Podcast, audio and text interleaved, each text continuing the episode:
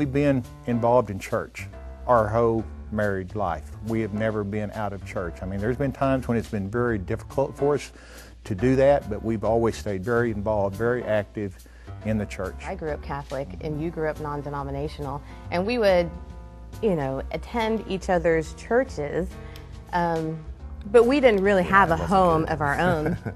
and and we would just clash. I mean, we could not come to an Especially agreement. Especially when it came to, well, what are we going to do when we have kids?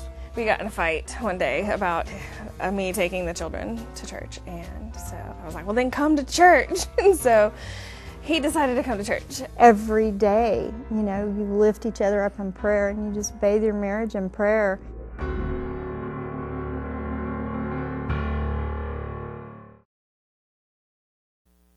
I'm so excited about what we're going to begin today. Uh, we're entering a new series of messages called From This Day Forward, a series on marriage. It's, it's a beautiful day uh, to begin it. Uh, incredible uh, set that they put together. I'm just amazed. There is some very talented people. I, I, I knew, I heard a little bit about it, but I walked in this morning just like you and was like, wow, look at the set. Uh, just give them a hand. I just want to say how much we appreciate that. I had nothing to do with that. Uh, they put that together. We have some great people who did that. Uh, an amazing, amazing job. They have done that. But I'm believing God. Let me tell you why I'm so excited. I really am believing God that God's going to do an amazing work in our marriages. I really am. I've been praying for this for a while. Uh, this has been a series I thought about doing last year several times. It just never came about. Uh, I've been, been praying for this season, and God somehow strategically put it here. I don't know why for this particular time we're doing it, but it's God thing. And I believe God's going to do an amazing thing in our marriages. I'm not coming to you as an expert because that's not the point. The point is, what does God say about this? And so we're going to look at what does God say about marriage and what can we learn from God to help us in it. This is the first one in the series. So um, we are to seek God. That's why this one's up front. We're going to do the seek God part of it today. So if you're single uh, this morning and you're not married and you say, well, what does this have to do with me? Here's what. We want to invest some in you through this series because you're going to learn some tools that will help you for a potential future marriage if God wills that you get married. So you're going to be able to, you know, don't tune out. Just say, you know, God, what is God teaching me through this about marriage? And so this is going to be good for you. And if you're married this morning, it's going to be good for you because we're going to talk about five particular commitments and, and how they, they reflect on the Word of God. Commitments that can help to give you a strong, good, godly marriage. And I believe you can do that in your life if you will listen to what God has to say. Let me ask a simple question as we begin this morning. How many of you ladies remember that when you were a little girl, you dreamed about getting married? And what the wedding would look like, and you thought about all those different things and about, you know, some some handsome, strong guy who would carry you across the threshold and who would love you and rub your back, and you probably even um, you probably even way back then named all your kids. How many of you ladies know what I'm talking about? Hold your hand up. Oh, come on, be honest. Hold your hand up. Yeah. How many of you guys did the same thing? Please don't hold your hand up because we're going to kick you out. You lose your man card. No, but we had dreams too, right? Maybe they were a little different in the way we, we, had, we had dreams. We dreamed about, you know, marrying some beautiful woman and, and dreamed about things we would do and, and, and you know, thinking, hey, this, this woman's going to take care of us like mom did, right? We don't admit that. Right, so be honest, all of you. How many of you are still dreaming? See, here's the, here's the thing about, about marriage. You know, we had a certain level, and we all do, we have these expectations about what marriage is going to be like. And these expectations come from the world. They come from things we watch, the fairy tales, the, the love stories, the romance stories, things we read, and, and things we imagine. And we imagine these stories and things about what the world says it should be like to be married. And then we um, for those of us, you know, I'm not trying to you know discourage you who are not in marriage, but then we get married and we discover it's not like that. And it doesn't work out the same way that we imagined it in our in our heads, and we thought with these expectations that we have this is what it's going to be like, and so then then we get let down. We get a little bit disappointed in marriage. And, you know, we, we have hurts and pains and struggles in that, and, and some of the result of that is divorce.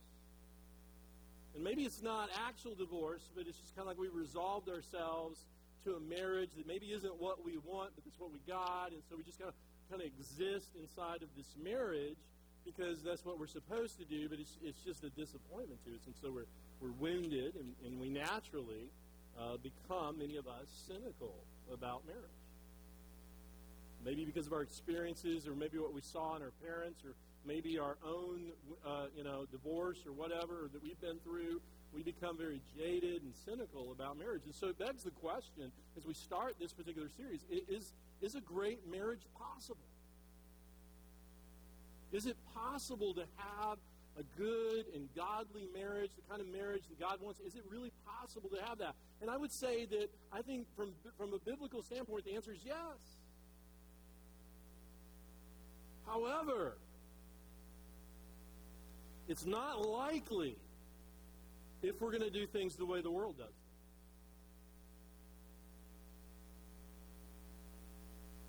You see, if we do things the way that the world suggests that we do them, or we look at marriage in the way that the world looks at marriage, then I believe we're going to, to have the same kind of results that the world has, church. we look around our world today, well, here's what we see. In our culture, in, in you know, in America today, we see that um, 50%, right at 50% of all marriages that begin will fail. 50%. And, and in fact, uh, statistics also say the younger we are, the more likely it will fail. And even in the good side of that, you know, the 50% of marriages that do are still together, uh, when they do statistics on that, basically 50% of those people say that they are generally unhappy in their marriage. In other words, they don't look at their marriage as a success, they just don't know what else to do. They've either, you know, they're just resolved to make it through this marriage uh, for the sake of the kids or, or whatever, or because of their conviction that they're just going to stay married. They're just going to do it, but they're not really significantly happy with inside their marriage. They don't believe their marriage has any real. So, so here's the thing I'm trying to say. If we do things the way the world does them, the odds are stacked against us. Because that's how it's happening out there. That's what's happening. I mean, we don't see a lot of success stories we don't see a lot of positive things. And so we do become very cynical about marriage. And, you know, and I don't like the odds of that. How many of you like 50% odds? That's not very good. If, you, if I went to the doctor and the doctor said to me, Michael, you listen, I, I got to tell you um, that if you continue to eat ice cream, I love ice cream, right? If you continue to eat the ice cream that you're eating, you got a 50 50 chance of dying the next month. Let me tell you what I'm going to do. As much as I like ice cream, I'm not eating ice cream. Right?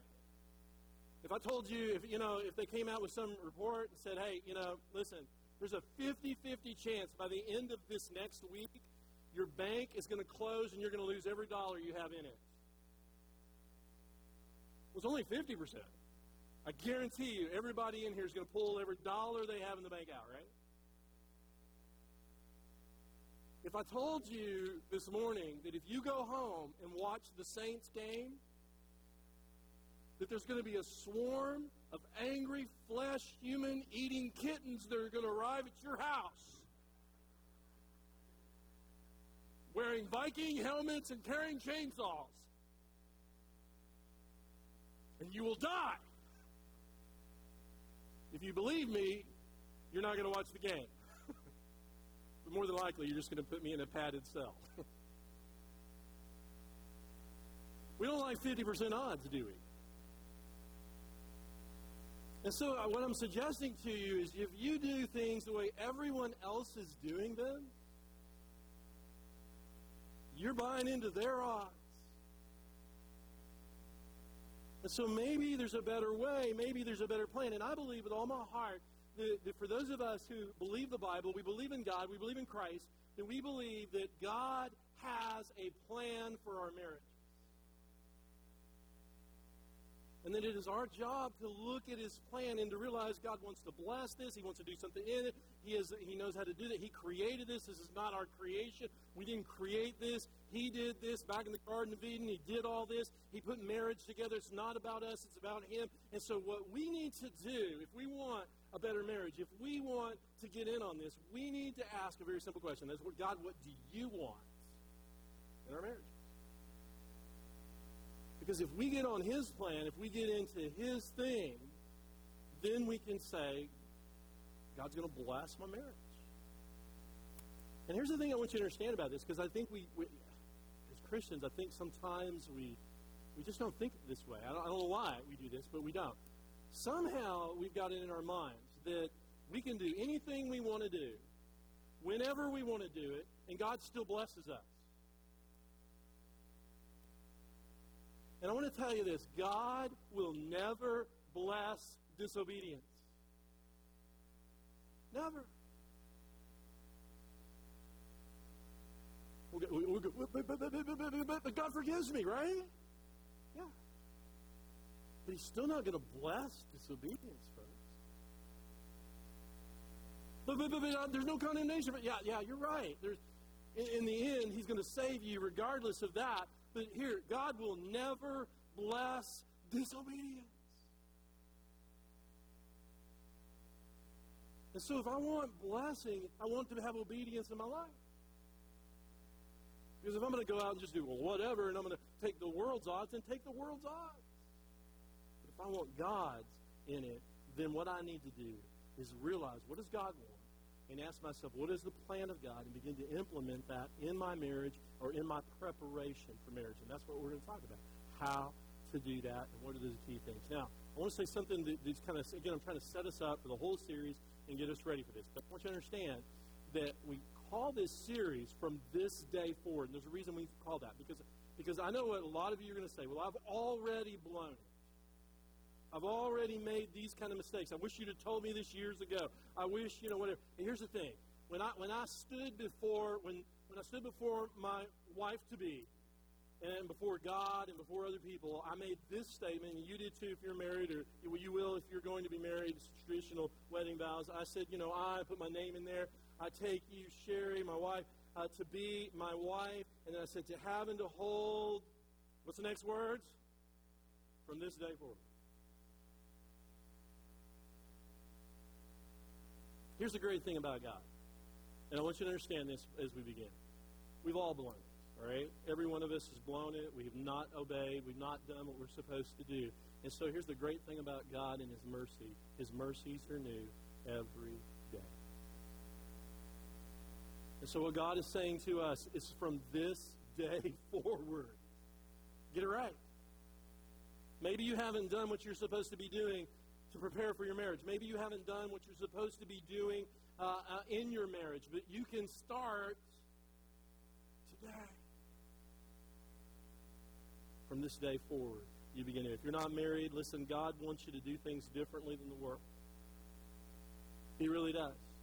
He wants you to look at marriage from his perspective. He wants you to understand what it is that it's a covenant between you and another person. It's a covenant under God. It is a purpose and meaning. And we don't have time to go into all those things, but there's a greater purpose to your marriage than just your happiness. Now, your happiness plays into this, I know, because that's how we all are, but it's more than that. And so you need to look at it from God's perspective. You realize your past doesn't matter, but from this day forward, you can prepare for that godly marriage. If you're married, you're in the same boat. You may look at it and say, well, you know, up to this point, we haven't done it. You don't know how hard our marriage is or how difficult or what water we have under the bridge. But here's the thing you can start from this day forward to do things God's way. And it'll make a difference in your marriage. All right, we're going to talk about five different things they're in your notes there, so if you're taking your notes, these are what we'll talk about in the next few weeks. We're only talking about one of them today seek God. Here they are. They're seek God, fight fair, have fun, stay pure, and never give up. There's a symbol for each one. Today we're talking about seeking God. You can see back there, we got one on Fight Fair. We got to stay pure. We got to have fun, and we got to stay committed. A symbol for each one of them. We'll rotate those around to remind you of these commitments that we want to make. We want to make these commitments. All right, so let's start with number one. And before we start, let's pray. Father God, thank you for your word. And Lord, we want to honor your word. We want to honor your purpose. And so today, as we look at our marriages, we just want to get honest and real. We want marriages that honor you because a marriage that honors you is going to be a witness for your glory. And Lord, some of our marriages do not honor you. And so, Lord, we want to, from this day forward, begin a new thing. And we ask that you would do this in our lives. Help us to stay true to your word. May my words stay true to what you say. May all that we think about be directed by your Holy Spirit. And God, may you teach us things this morning to put into our lives so that we can have better marriages. In Jesus' name we pray. And all God's people say, Amen. All right, see God. Basically, it's summed up in one principle here. Now, I'm summing up a lot of the Word of God here, but here, here's the point, and you, you can see it all over the place. Here's the point God is your one. Put in your notes. God is your one. And your spouse is your two. I'll say it again. God is your, and your spouse is your. Now, here is the reason that's a problem. That's what Scripture teaches us. Okay? Scripture teaches me that my most important relationship, your most important relationship, is with God. That's first, and then this is the, the second biggest relationship you're ever going to have is your spouse. Okay, that's that's clear throughout Scripture. That is absolutely true throughout the Word of God. But here's where it comes to where it messes with us, all right? Because our culture teaches us from a little bitty, from when we're little bitty, when we read those little, you know, watch little fairy tales and Disney movies and all that kind of stuff, that we are out to find our number one. And so we do things like this. A, a guy, you know, meets a girl, and uh, you know she's she's good looking, and there's a little bit of attraction here, and she smells good, and she laughs at my jokes, and she's real attentive to me. I found the one. Or a girl finds a guy, and he's handsome, and he he pays attention. He listens to me. Don't get used to that.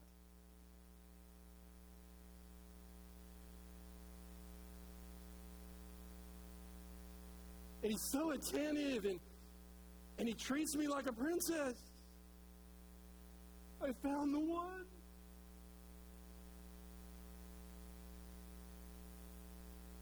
He completes me. Okay, here's the problem. Even in our language, we messed it up, haven't we? Because Scripture plainly says that there is no human on this planet that is your number one. There's not. But we're so caught up into that. We're so caught up into that culture. We're so caught up into that that what we do is we get we find somebody and we begin to say, "Here's the one. Here's the one. This is the one that's going to make me feel good about myself. This is the one that's going to finish me, complete me. This is the one that, that you know makes me feel better. This is the one that yeah, this is the one." And the problem is, it's not. Biblically, the Word of God teaches us that there is no one besides God. And if we don't get that, we don't understand that, then we are setting this marriage up, we are setting this relationship up for all kinds of issues. Because God is one. Our spouse or this relationship number two. So listen to what Jesus said in Matthew chapter 22, verse 37 through 38. And he said to him, he said, the guy asked, you know, what, what is the most important commandment? You know, what are the most important things we're to do? He said, you shall love the Lord your God with all your heart, with all your soul, with all your mind. Now, sometimes we look at that and we go, oh, that's just God command. Do this, do it. Listen, no, here's the deal. This is what's best for us. It's not just that God has some arbitrary command. I just want to be loved. You love me. You put me first. No, God says, listen, the only way life is going to work, the only way your marriage is going to work, the only way this is going to happen is when you discover that I am your number one. And, and uh, all others, all, this relationship you have is going to be number two. So what you do is you meet somebody and you like them and you see this is going to work and you say, sweetie, you're my number two.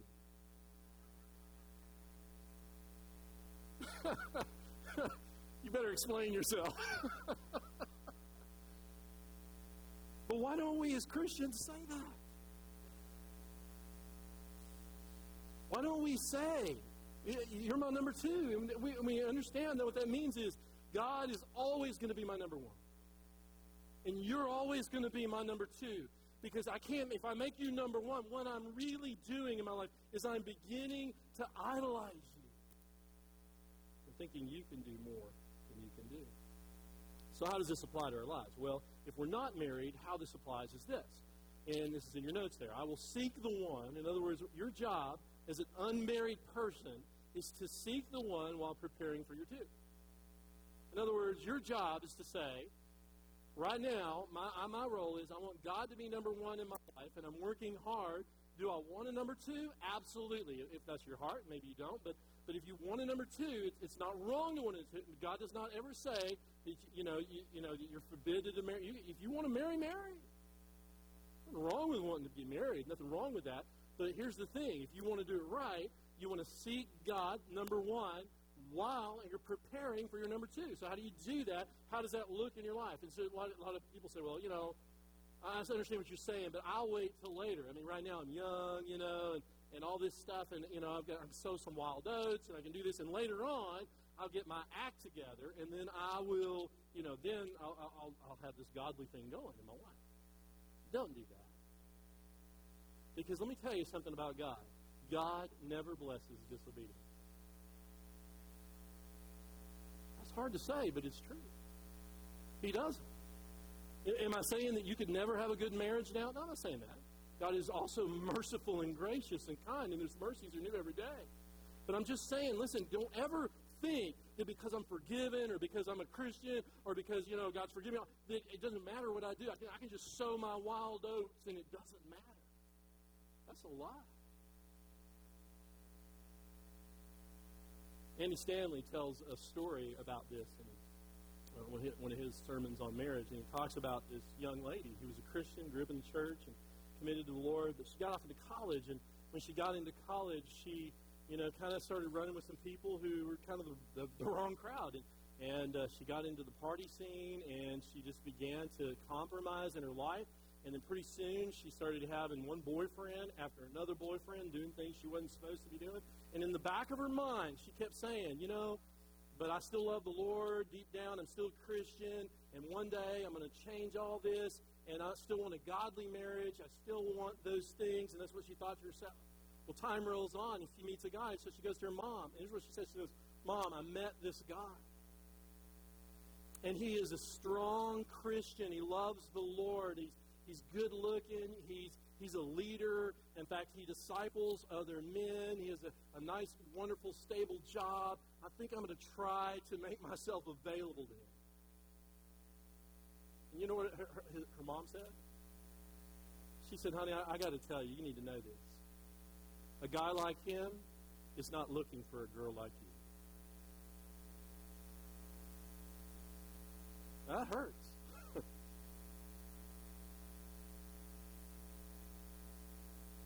But it's true. So does that mean, you know, I've already ruined stuff and I can't? No, that doesn't mean that because there's going to be a day in your life where you just say, you know what, from this day forward, I'm going to do, and God will honor that. But you just can't live in disobedience and say, God bless my disobedience. It'll all work out. No, it won't. That's not how it works. Because God's calling you to something different and something better than that. But He's saying, look, you gotta you gotta live it. You gotta say, this is what I want. And so I'm gonna honor God in my life now, and I'm gonna prepare for that future number two, because I want to be the kind of like attracts like. If you want a godly spouse, then be a godly person. Start now. Prepare for those things. Number two, if you're married, how this applies in our lives is it says, is that here's what we need to do. If we're going to seek God in our marriage, we've got to always seek the one with my number two. Now, let me, because this is where we get a little bit of a disconnect here. Because what we're thinking is, God wants me to be spiritual, God wants my wife to be spiritual, and that's wonderful. But I, I believe what God is really saying is, I want you two to seek me together.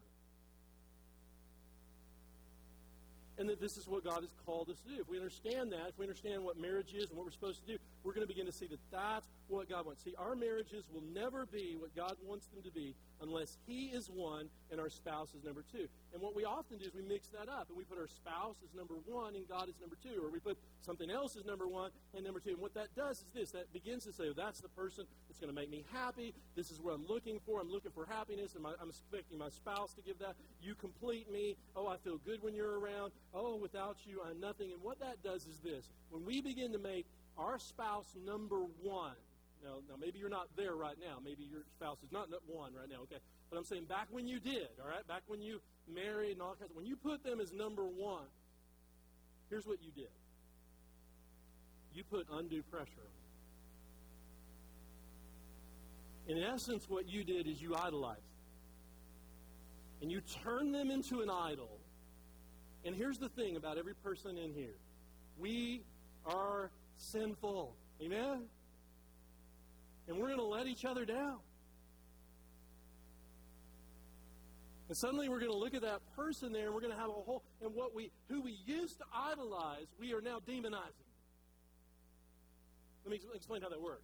Say, say a guy he meets this girl and and uh, what impresses him, this happens a lot, what impresses him about her, she's so organized, she's so passionate about everything she does. She, you know, she's got the schedule, she does all this stuff, and I love that about her because most guys are not that way, and they want somebody in their life, you know, kind of that way, and so she's so good about all that kind of stuff. I just love her. She's wonderful. She can be years down the road. He's like, she's a control freak.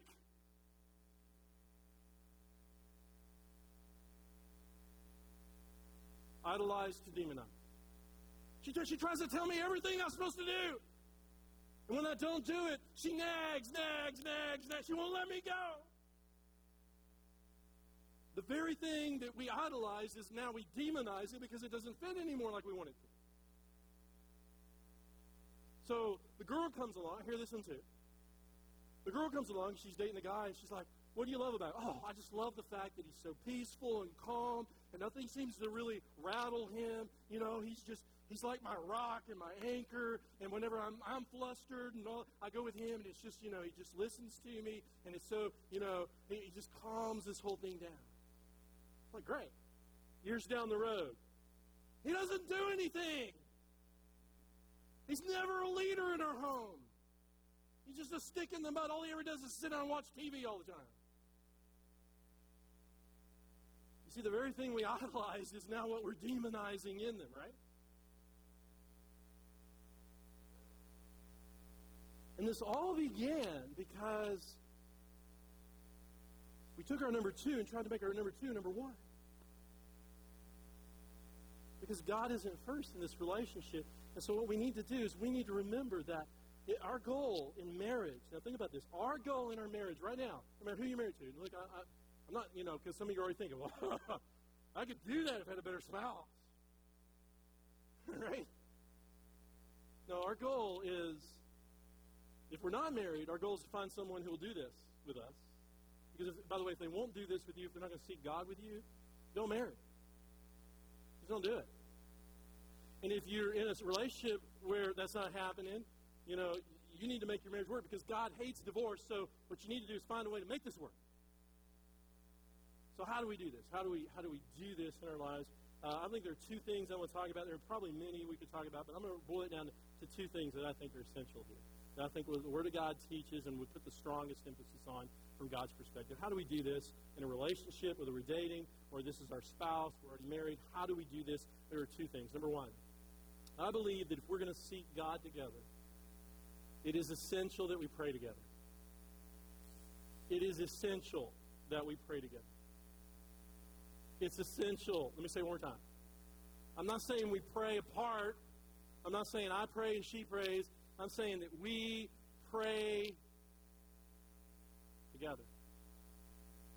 Now, I'm going to tell you why I think that. I'm going to give you a couple of verses here. First of all, Second Chronicles chapter 7, verse 14. The Bible is clear about the emphasis of prayer. It says, My people who are called by my name will humble themselves and pray. My people will humble themselves and pray and seek my face and turn from their wicked ways, and I will hear from heaven, forgive their sin, and heal their land. I'll tell you something. God wants to heal your marriage. Amen? So my marriage isn't that bad. Still wants to heal it. He wants to do something amazing in your marriage. He wants to bless. God wants to be gracious to you. God wants to fulfill some of those dreams and things in your life. God wants to do that. And prayer is a key aspect of that. And I want you to know something. There's a, there's a passage of scripture in Proverbs that tells us when two come together, there's strength in that. But then it says when there are three together, it is like invincible. And so we've heard this thought, you know, that, that marriage is about three from a, from a biblical standpoint, from a Christian standpoint. Marriage is about three. It's about God and, and the husband and the wife. And so there are three. But here's the problem they've got to come together. Sometimes in, in, a Christian marriage, the guy has a relationship with Christ and the, the woman has a relationship with Christ, but they're not coming together in that relationship. And so what we need is this three together at once. And so for that to happen, it has to be intentional on our part. And so we have to pray together. We have to come together. And by the way, Jesus said, whenever two or more are gathered in my name, there am I. So if I want to seek God in my marriage and with the presence of God, it means me and my wife have to come together to seek God. There has to be that prayer. And we can't just be content when I'm seeking God over here and she's seeking God over here. We got to come together when they're gathered together in my name. There I am. It's like God's inviting us. Say, hey, you want me to be in your marriage? You got to come together to seek me. Ouch. A whole lot of women right now are going, Praise God, he said that. I've been wanting my husband to pray with me for years. And I know this because I work with men all the time. Here's what all the men are going, Oh, no. That's the one thing I didn't want him to say today. I got to pray with my wife. I don't know why that is. But it is absolutely true. I've talked to men, I've talked to godly men over and over again, and they struggle with this one particular. They will not pray with their wife. Oh, I mean, you know, pray with a meal or something, but they won't pray with their wife. Why is that? Let me give you a couple of hints about how to do this, and we'll come back to that here, that thought in just a moment. Let me give you a couple of hints. First of all, uh, if you, this is not in your notes, you're going to write it down. I think it's all good stuff. First of all, keep it simple. In other words, I, I'm not saying that you have to have an hour long prayer time with your wife, okay, guys? I'm just not saying that. I, I think it would be very good to take five minutes right now, all right? For some of you just starting, just start. Just make it a point to start praying with your wife. Keep it very simple. Just do it. You say, what do I pray? Here's what you pray. You just ask for God's blessing, okay? Just ask for it. How about just say, you know, Lord, we're coming together before you, and we just want you to bless our marriage. How hard is it to say that? You don't have to, you know, figure out some long, lengthy theological prayer. Some, just do it. Just pray. Ask, ask for God's help. Ask for, for blessing. Ask for God to be gracious. Ask for God to, to make His face to shine upon your marriage, that your marriage might be strengthened and grow, and those kind of things. Uh, suggestion number two send each other text of some kind. Message each other, write it down, put it somewhere, and just say, honey, I'm praying for you. Just, just do that on a periodic basis. Include these, these impromptu kind of prayers and so forth. Number three, have a list of things that you two are praying about. So what are we praying about? What, what, are, what are a couple of requests he has, a couple of requests he has? Make a little list, four or five things, and this is what we're going to pray about when we get together. Just make a little list. It doesn't have to be a long thing. Does it have to be 30, 45 minutes, be five minutes, just to, to pray and say, God, we just want to lift this situation up before you. Again, we want you to be gracious and merciful and bless and cause your face to shine upon this situation. We're just praying. We're just praying together. And uh, and by the way, don't uh, don't use. I'll, I'll say this in a minute about the others here. Don't use this to pray about the problems of the other person, right? God, I pray you take away his anger. God, I pray she quit nagging me. Yeah, don't do that. Just pray about God's blessing. Pray about things that you know that you want to see God do in your marriage. Pray the positive things into your marriage and into your life. And number four, learn to ask for it. I think this is part of the struggle that we have. This is you know it's just a simple thing, and I know it's so simple, but it's so hard for us just to walk up to somebody, to walk up to our spouse and say, "Hey, I'm really struggling with this. Would you pray for me?" I mean, who's going to turn that down, right? my husband never prays with me. Have you ever asked him to? Have you ever gone up and said, Hey, I need your prayer? Maybe if we just ask one another for prayers and say, you know, I'm really struggling here, or I got this problem, or I got this big situation, or I'm all stressed out about this. would you just pray for me? And we'll learn to just ask one another prayer. Because you know what? We're in this together. We're seeking God together. We want to seek God together because when two or more are gathered in His name, there He is. And by doing this, we're pulling this together and saying, God, we're going to seek you together. I'm not going to seek you just by myself. I'm going to seek you with my spouse. So that this is a marriage of three, not a marriage of two, or two over here and two over here. We're a marriage of three because we're going to put you here and we're going to both be together with you. And it's a choice. It's, it's intentional about making prayer a normal. And see what happens. What happens if we did that? If we did that, we're more likely to go to church together. We're more likely to be in a life group together, in community. We're more likely to learn to pray for one another and other people as well. We're more likely to be in a discipleship group because that wouldn't bother us because we, we can handle that. We, are more likely to be better people out in the community. So if somebody cuts you off, you're not going to yell obscenities at them because you know you've been in prayer with your prayer partner. Uh, you're going to learn that, you know, God answers prayer because God does answer prayer. Amen, church. And when we pray, part of the reason we don't know that is we don't pray enough and we don't seek God enough. We don't pray about things enough. But when we see God answer those prayers, we're going to go, oh man, my faith is encouraged. I feel better about this. And we're going to be more into prayer. And how many of you understand it's hard to fight with somebody you're praying with?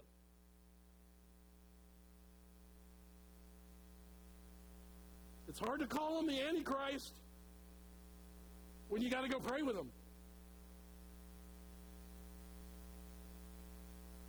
It's hard to commit. It's harder to commit adultery or get hooked on lust when you're in a spiritual, consistent intimacy with someone.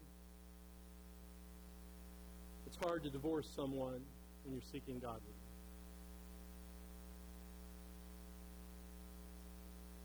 But this is too much, Pastor. I just can't. I, you know, that's the one thing I just just can't do that. Okay, well, then buy into the fact that you're going to buy into what everybody else is doing. And you got a 50 50 shot at it. And even if you do make it, you got a 50% chance, even if you do make it, you're just going to be on it. Or you're going to do it God's way. You're going to do it God's way. Is it worth it or not? I mean, I know it's hard. It may be inconvenient. It may be uncomfortable. You don't know what to say. But how about just do it? And say, God, I'm, I'm willing to take that shot. I'm willing to do what you want me to do. I understand that you created us to be one, to worship you and seek you. We want to be that kind of couple who, you know, that we are gathered together in his name and you're in our midst so that you can bless our marriage. So we're not content to just idly, I'm going to be spiritual, she's going to be spiritual, we're both going to be together. No, we're going to seek God together because we want that kind of marriage. We want to be that kind, we want that kind of witness to the world around us. Second thing, and this, this applies just as equally as well, I believe they go together hand in hand. Read God's Word together. Read God's Word together. You know, if I know anything about seeking God, I know that uh, God wants us to seek Him through His Word. He says, Abide in my Word, my words abide in you, and you're going to be His disciple, you're going to bear fruit. all of those things. He says, you know, if you don't do that, you know, you're going to be messed up. You're not going to bear that kind of fruit. For apart from me, you can do nothing. And so we know that it's essential for us as believers that we, on a regular, day-to-day basis, are in His Word. Amen? It's sustenance to our soul. It strengthens us. It gives us an understanding of God's ways and God's plan. It is God's way of, of, of teaching and instructing and training us in godliness and those things. So we need to be in His Word. Now, what better way to have spiritual intimacy in your relationship with your spouse than to be in God's Word together? What better way? Jesus said, Look, seek first His kingdom and His righteousness, and all these things will be given to you as well. In that context, what He's saying is, you want all these things, you want all these things in your marriage, you want stuff, that's wonderful, but here's how you get there. You seek God first.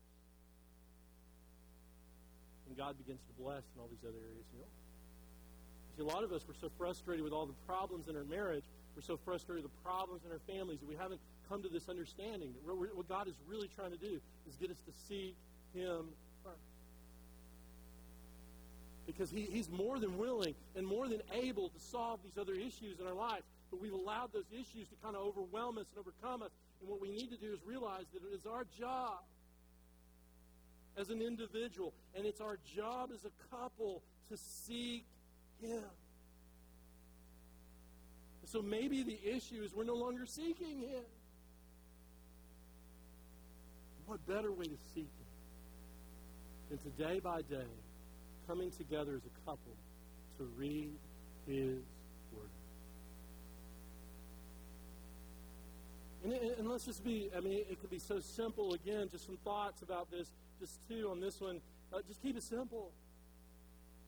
I'm not saying we have to have long Bible studies or this great big discussion. I mean, some, I mean, want that, and it's fine if you want to do that. But maybe you've never done that before. You're not there yet, and, and it could devolve into something you don't want it to be. How about how about just get together for the purpose of reading a little small passage, and nobody has to say anything about it.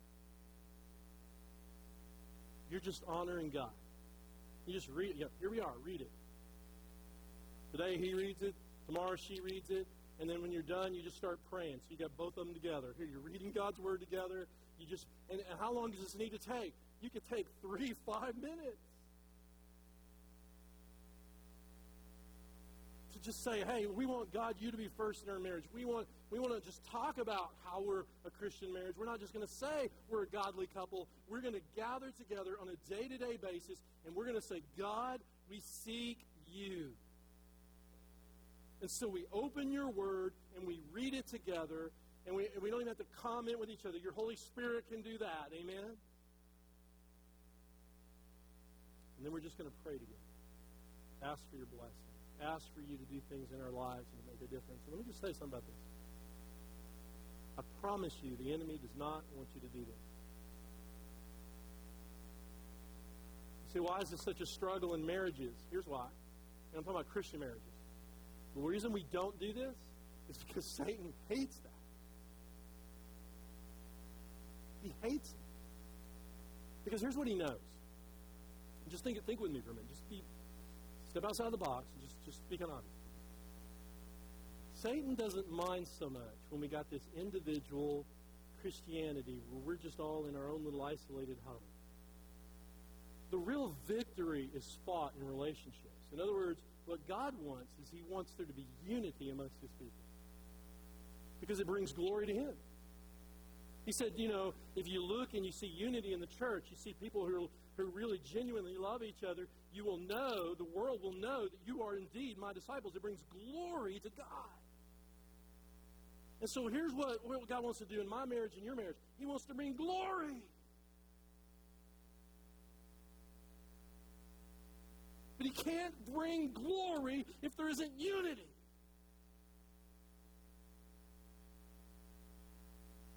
And we won't have unity if we don't seek God together. See my point?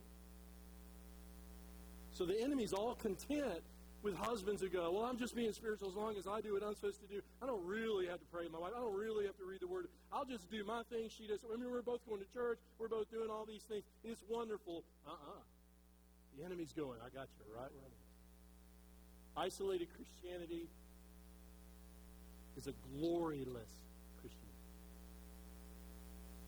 Because it doesn't bring any glory to God.